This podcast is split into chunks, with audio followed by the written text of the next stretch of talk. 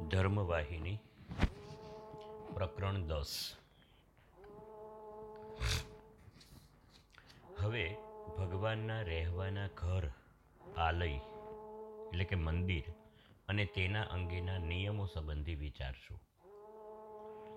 વિવિધ સત્તાધારીઓના મનસ્વી અને પૂર્વગ્રહવાળા વિચારોને અનુસરીને મંદિર સંસ્થાને માટે નિયમો વધુ પડતા વધી ગયા છે. ઉભરાઈ રહ્યા છે. તેઓએ મનુષ્યને ધર્મ, બ્રહ્મ અને યોગ્ય કર્મથી દૂર કરી દીધા છે. તેઓના વૈવિધ્ય અને અવિવેકીપણાથી તેમણે ભક્તોને મૂંઝવી દીધા છે. તે નિયમોને અંધતાપૂર્વક પાલન કરવા દબાણ થાય છે. તેથી તેઓએ સ્વયં વિશ્વ કલ્યાણને મહાહાનિ કરી છે. ખરેખર તો આ નિયમો અને બાહ્યોપચારો ભગવાનથી પીછેહટ કરી દૂર જવાના પહેલા પગલાંરૂપ છે. તેઓએ મોટા પ્રમાણમાં નાસ્તિકતા વધારી છે. મંદિરના મહોત્સવો ઉપર ખૂબ ઊંડાણપૂર્વક વિચારો. મંદિરો તો શિસ્ત પામવાના કેન્દ્ર સ્થાનો છે. જ્યાં સાધક એક એક પગલે સત્યના દર્શન પામવા આગળ વધે છે. અધ્યાત્મ શીખવા મંદિરો તો શાળાઓ છે. તેઓ શાસ્ત્રીય અભ્યાસ માટેના વિદ્યાલયો છે. તેઓ પરમ વિજ્ઞાન પામવાની સંસ્થાઓ છે. જિંદગીના મૂલ્યાંકન કરી કસોટી કરવા માટે તે રસાયણ શાળાઓ છે. તેઓ યુગોથી માનવોને લાગુ પડેલા જન્મ મરણના ભવરોગ મટાડવાના મંદિરો, દવાખાના છે.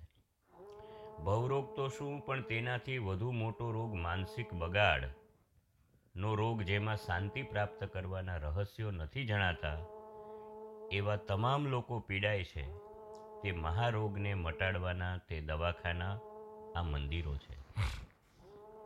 ડગમગતી શ્રદ્ધા અને નિર્મળ પડેલા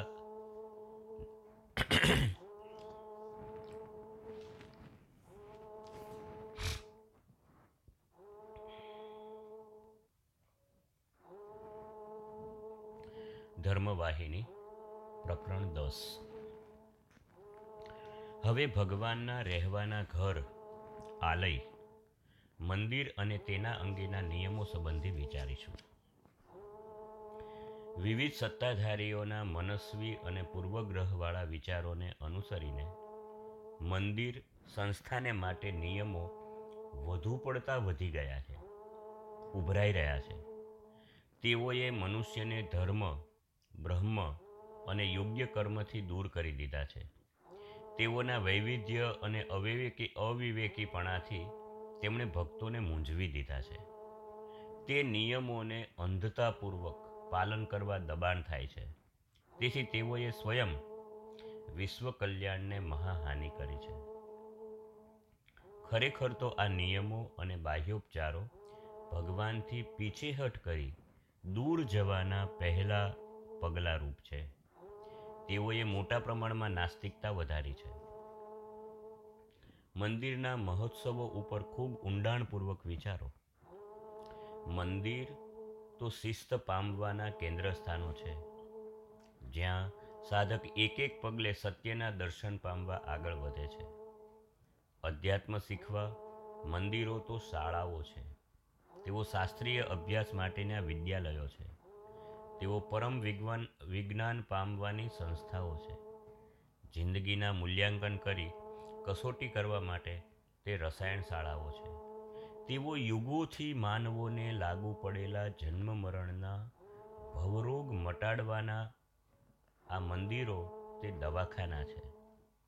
અરે ભવરોગ તો શું? પણ તેનાથી પણ વધુ મોટો રોગ માનસિક બગાડ નો રોગ જેમાં શાંતિ પ્રાપ્ત કરવાના રહસ્યો નથી જણાતા, એવા તમામ લોકો પીડાય છે. તે મહારોગને મટાડવાના દવાખાના આ મંદિરો છે. ડગમગતી શ્રદ્ધા અને નિર્મળ પડેલા, નિર્બળ પડેલા વિશ્વાસ તેમજ ઉભરાઈ જતા અહંકાર સુધારવા અને માનવના સ્વાસ્થ્ય ફરી સ્થાપવા માટે મંદિરો વ્યાયામશાળા છે તથા નાસ્તિકતાના માપદંડો અને કર્મોના પ્રતિબિંબ પાડનારા આયનાઓ છે. મંદિરનો હેતુ માનવત્વમાં માધવત્વ જગાડવાનો છે. માનવની માનવતામાં દિવ્યતાનો ઉદય કરી આ ભૌતિક શરીર જેમાં તે વસે છે તે શરીર સ્વયં ભગવાનનું મંદિર છે. તેથી સર્વબાહ્ય ઉપચારો, સત્કર્મો અને વૈદિક ક્રિયાઓ બ્રહ્મજ્ઞાન પર ભાર મૂકે છે અને કેળવે છે.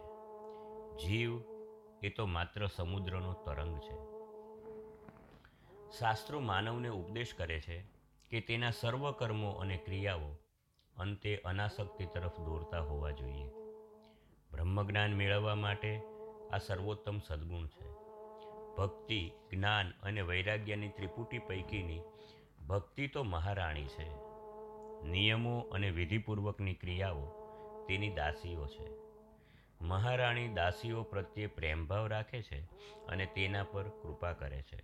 પરંતુ વિધિ, નિયમો જે સેવકો છે, સહાયકો છે, તેઓ મહારાણીનો અનાદર કરે, તે તો તેઓને નિર્દય થઈને તેના સ્થાનેથી હટાવી દૂર કરવા જોઈએ.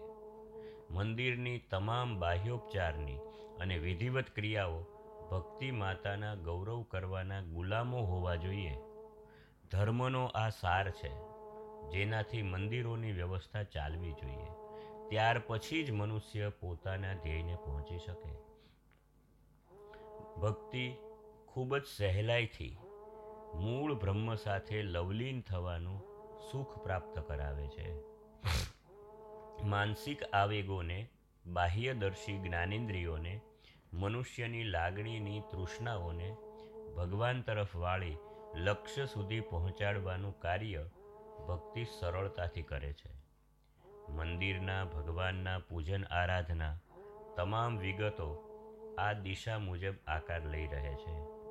વહેલા પરોઢમાં ભગવાનને જગાડવાથી તે તેના મોડી રાતે શયન સુધીના તમામ વિવિધ પ્રસંગો જે મંદિરમાં યોજાય છે તે મનના ભક્તિભાવના વલણોને વધારવા અને ઉન્નત કરવા માટે યોજાય છે. પ્રત્યેક પ્રસંગ ઉચિત ભાવમય લાગણીઓને દિવ્યતા પામવાના વિશિષ્ટ સુંદર રીતે સહાયક બને છે. આ અનુભવની દિવ્યતામાં હલકી વૃત્તિઓ વિસરાય છે અને અદૃશ્ય થાય છે. સામાન્ય જીવનની અશ્લીલ લાગણીઓ ભગવાનની હાજરીમાં સમર્પણ અને પૂજનના પદે પલટાઈ જાય છે. પ્રત્યેકના હૈયે રહેલી ભાવનાને ભગવાન જગાડશે. જો તેને દૈત્ય યા ભૂત રૂપે કલ્પના કરી હશે, તો દૈત્ય તરીકે ભયભીત કરશે. યદિ તેને ભૂતનાથ, પંચતત્વોના સ્વામી રૂપે માન્યા હોય અથવા માનસિક છબી ચિત્રિત કરી હોય, તેને કદાચ તેવા દેખાશે. તમે પૂછશો કેવી રીતે? કદાચ શા માટે? આજના યુગની મુખ્ય મૂર્ખતા આવી શંકા કરવાના વલણની છે. હવે શિખામણ વહેંચવી એ લોક રિવાજ બની ગયો છે. જે કાંઈ જાણે છે તે અને જે કંઈ જાણતા નથી તેની વચ્ચે આ સિરસ્તો ચાલે છે. એ ઉપદેશનું અનુસરણ થાય છે કે કેમ તેની તેને દરકાર હોતી નથી. ઉપદેશકની ઉચ્ચતર પદવીએ પોતાને મહત્તા આપવા અને પ્રતિષ્ઠાનો આડંબર દેખાડવા લોકો કૂદી પડે છે. તેઓ પોતાની કલ્પનામાં અંધ બની જાય છે. આવા લોકો તિરસ્કાર કરવા કરતાં દયા ખાવાને પાત્ર છે. કારણ ઈશ્વરની બાબતમાં આટલું અને આટલું જ એવું કોઈ પણ નક્કી કરી શકે નહીં. ઉપરાંત, જ્ઞાન વૈરાગ્યને માપવા માટે કોઈક માપદંડો હશે, પરંતુ ભક્તિ સ્વયં પોતાનું માપ છે. ભક્તના વલણને અનુકૂળ ભક્તિના ઘણા રૂપો છે. કંસ, જરાસંઘ, શિશુપાળ, હિરણ્યકશ્યપુ વગેરે ભગવાન પ્રતિ વિરોધભાવનું વલણ લઈ અને બેઠા. તેથી ભગવાન દુશ્મન રૂપે તેના માટે પ્રગટ થયા અને તેઓના ઝંઝાવાતો અને જીવન સમાપ્ત કર્યા. યદિ ભગવાનને પ્રિયતમ રૂપે કલ્પશો. જેવી રીતે જયદેવ, ગૌરાંગ, તુકારામ, રામદાસ, સુરદાસ, રાધા, મીરા, સુખુબાઈ એ કલ્પ્યા તેને માટે સૌથી નિકટના પ્રિયતમ રૂપે પ્રગટ થયા અને આનંદનો વરસાદ કર્યો. નાનું બાળક સૂર્યને પોતાની માના કપાળના કુમકુમના ચાંદલા જેવો ગણે છે, પરંતુ સમજુ મોટાઓ તેને પ્રકાશમાન અગ્નિના ગોળા રૂપે જુએ છે. દેખવાની પ્રક્રિયામાં માનસિક ચિત્રની અસર કેવી પડે છે તે આનાથી સમજી શકાશે. તેવી જ રીતે ભગવાન અને મંદિરો માટે પણ તે જ કાયદો લાગુ પડે છે. મનુષ્ય ભગવાન માટે તેમજ ભગવાનના મંદિરો માટે ઉન્નત વલણ રાખવું ઉચિત છે. આવું વલણ મહાકલ્યાણપ્રદ છે. માધવને માનવ સ્વરૂપે સ્વીકારવા એ તદ્દન સહજ અને યોગ્ય છે. પરંતુ તેને માત્ર સામાન્ય વ્યક્તિ ગણવા એ ઈચ્છનીય નથી. તે અસામાન્ય પુરુષ છે. એવી કલ્પના કરવી એ ભક્તિનો સિદ્ધાંત છે. દિવ્ય પ્રકાશિત આકૃતિના અપૂર્વ પુરુષ છે. એવી ભાવના એ ભક્તિનો પાયો છે. આરાધના અને ભજન વખતે જે ભાવનાઓનો ઉદય થાય તે મધુર અને રસીલી હોવી જોઈએ અને ભૌતિક બંધનથી બંધાયેલા માનવની લાલસાઓ અને હલકી ઈચ્છાઓને અદૃશ્ય રીતે પરિવર્તન કરનારી હોવી જોઈએ. મનુષ્યની અંદર રહેલી પાશવી વૃત્તિઓને જાગૃત કરી પ્રદીપ્ત કરનારી હોવી ન જોઈએ. ત્યાગરાજનો દાખલો લો. શ્રીરામ ત્યાં જ શયન કરી રહ્યા છે એવા ભાવાવેશમાં ત્યાગરાજ પોતે સુવાનું ભૂલી ગયા હતા. ત્યાગરાજે શ્રીરામને ઝૂલામાં ઝૂલાવી સુવડાવી દીધા. આવું અનુમાન તમે ન કરતા. પરંતુ શ્રી રામે ત્યાગરાજને ભક્તિના ઝૂલે બેસાડી ધીમેથી ઝૂલાવ્યા છે અને ભૌતિક વસ્તુની વિસ્મૃતિની નિદ્રામાં પોઢાડ્યા છે. જ્યારે તમારા ઈષ્ટ દેવતાને સોના અને ચાંદીના પારણે ઝૂલાવો ત્યારે તમારા પારણે પોઢેલા બાળકને યાદ કરવાને બદલે તમારા બાળકને પારણે ઝૂલાવો, ત્યારે તમારા ઈષ્ટ દેવતા રામ અથવા કૃષ્ણને નિહાળવાનું વલણ રાખવાની ટેવ પાડો. તેવી જ રીતે જ્યારે તમે પ્રતિષ્ઠા પામેલા તમારા ઈષ્ટદેવ સામે ઊભા રહો, ત્યારે તમારા પોતાના હૃદયમાં બ્રહ્મની સ્થાપના કર્યા બદલ ખાતરી કરો. હૃદયની સ્થાપના તમારા અસ્તિત્વના પાયા સ્વરૂપ જ્ઞાન અને સુખ સમાન સમજો. મંદિરની પૂજાની વિધિયુક્ત સેવા અને ઉત્સવો આવા પ્રકારની લાગણીઓ જગાડવા માટે યોજવામાં આવે છે. તેથી તમારા મંદિરમાં બિરાજેલા સીતારામ, રાધાકૃષ્ણ, લક્ષ્મીનારાયણ અને પાર્વતી પરમેશ્વરને દયાજનક દંપતી તરીકે એકાંત સ્થાનમાં અટકાયતમાં રહી અર્ચક આપે તે ખોરાકથી જીવતા અને પાય તે પીણાથી પલળીને તેનું દુઃખમય અસ્તિત્વ વધારી રહ્યા છે. એવું માનવું નહીં. પરંતુ અંદરના સિંહાસનના દ્વારો ઉગાડવા ના પાડતા અર્ચકો કહે છે કે ભગવાન શયન કરે છે. ભગવાન ભોગ સ્વીકારે છે. આવું કહેવું બેવકૂફી છે. કેટલીક વખત તેઓ ચૂપ રહી શાંતિ જાળવવા દબાવે છે. કારણ ભગવાન શયન કરે છે અને અવાજ થતાં જલ્દી જાગી જશે. આવા સમયે અગત્યનો વિનય કરવાની કદી તક મળે જ નહીં. આવી જાતના કથનો મનુષ્યના મનમાં ખોટી માન્યતા જગાવી દે છે. તેઓ હાસ્યાસ્પદ શંકાઓ ભર્યો કોયડા ઊભા કરે છે. ભગવાનને ગોખલામાં પૂરાઈ રહેતા કુદરતી હાજતો થતી હશે, આવા કથનો માનવોને નાસ્તિક બનાવે છે. આવા અર્ચકો અને છિદ્રો ખોળતા નાસ્તિકો બંને જણા મંદિરના પૂજન આરાધનના સિદ્ધાંતો બદલ અજ્ઞાન છે. એ તો હલકી વૃત્તિના તર્કો છે. હલકા, દુન્યવી માર્ગથી દૂર રહેવા પૂરતા તમારે સંસ્કારી થવું જોઈએ. મંદિરનો સાંસારિક સિદ્ધાંતોથી ગણના થઈ શકે જ નહીં. હલકા, દુન્યવી માર્ગે અધોગતિ કરાવનારી લાગણીઓને કેવળ ભક્તિ ભાવનાનું વલણ જ ઉત્થાન કરાવી સૌંદર્ય આપી શકે છે. આજે નવી, ખોટી વિચાર દ્રષ્ટિ મંદિરોને ઉપહાસ અને તિરસ્કારની વસ્તુ બનાવે છે. આ બહુ દિલગીરી અને ખેદની વાત છે. તેથી જાહેર રીતે મંદિર પૂજાના સત્ય રહસ્યો ખોલવા આવશ્યક છે અને તેને તેના લાયક ઉચ્ચ સ્થાને પહોંચાડવા જરૂરી છે. મંદિરો ફરીથી વિકસિત થવા જોઈએ. હાલરડું ગાઓ ત્યારે તમે જેવી રીતે સૂઈ જાઓ છો, તેવી રીતે ભગવાન સૂઈ જાય છે એવું માનવું એ કેવી મૂર્ખતા છે? અથવા કોઈ જોરથી તેને બોલાવે ત્યારે તે તમારી માફક જાગે છે. અથવા તો તમે ટેવાયા છો તેમ તેને ભોગ ધરાવો છો ત્યારે તે ભોજન લે છે. અને તમારી માફક ભગવાનને નિયમિત ભોગ મળે નહીં તો તે નબળા પડતા જાય છે. આવી માન્યતાઓ મૂર્ખતા છે. અણુના સૂક્ષ્માતિ સૂક્ષ્મ ભાગથી તે સંપૂર્ણ વિશ્વમાં વ્યાપેલા કાળથી પર, કલ્પનાથી પર એવા તેજોમય સમસ્ત ધારણાઓથી પર એવા દયાળુ ભગવાનને તો સર્વત્ર સર્વદા પ્રસરેલી પ્રસરેલી અને રહેલી પ્રધાન શક્તિ રૂપે સમજવાના છે. આવા વિશાળ ભગવાનને નાસ્તિક નિંદકોના છિદ્રાન્વેષણો અને અજ્ઞાનીઓના ખોટા વિતર્કોને આધીન માનવા એ કેવી મૂર્ખતા છે? એક ભક્ત માટે બનાવો તેવા વખતપત્રકથી તમે ભગવાનને બાંધી શકો? ઠરેલા સમયનો પરિશ્રમ ભક્તોને નથી લાગતો. ભગવાનને નિદ્રામાંથી જગાડ્યા, ત્યાં સુધી ભક્તિને રાહ જોવાની હોય છે? કેવી મહાન મૂર્ખતા. માતાને ધાવવા માટે બાળક ગમે ત્યારે રડી શકે. મા પણ ઊંઘમાંથી જાગીને બાળકને ધવરાવે છે. તેણી તેને ધક્કો મારશે નહીં? કહેશે નહીં કે હું સૂતી છું, ત્યારે તું કેમ બરાડે છે? ભગવાન વિશ્વજનની છે. જો તે ખરેખર સૂઈ જતી હશે, તો તેને ઓછામાં ઓછું લાખ વાર જાગવું પડતું હશે, ઊંઘમાં ખલેલ પડતી હશે. તમારા માનસિક સામર્થ્યોના વિકાસ ઉપર બધો આધાર છે. પરમ ઉચ્ચ સપાટીએ તે પહોંચવા જોઈએ. ભગવાન સર્વત્ર વ્યાપક છે, સર્વશક્તિમાન છે, તે સર્વના સાક્ષી છે, એવું કંઈ નથી જે તે જાણતા નથી. આ સત્યો સ્વતઃ સિદ્ધ માનવા જોઈએ અને સર્વ ઉત્સવો અને વૈદિક ક્રિયાઓ અને સાધનાઓ આ સત્યોના સુમેળ રૂપે ગોઠવીને અર્થ કરવા જોઈએ.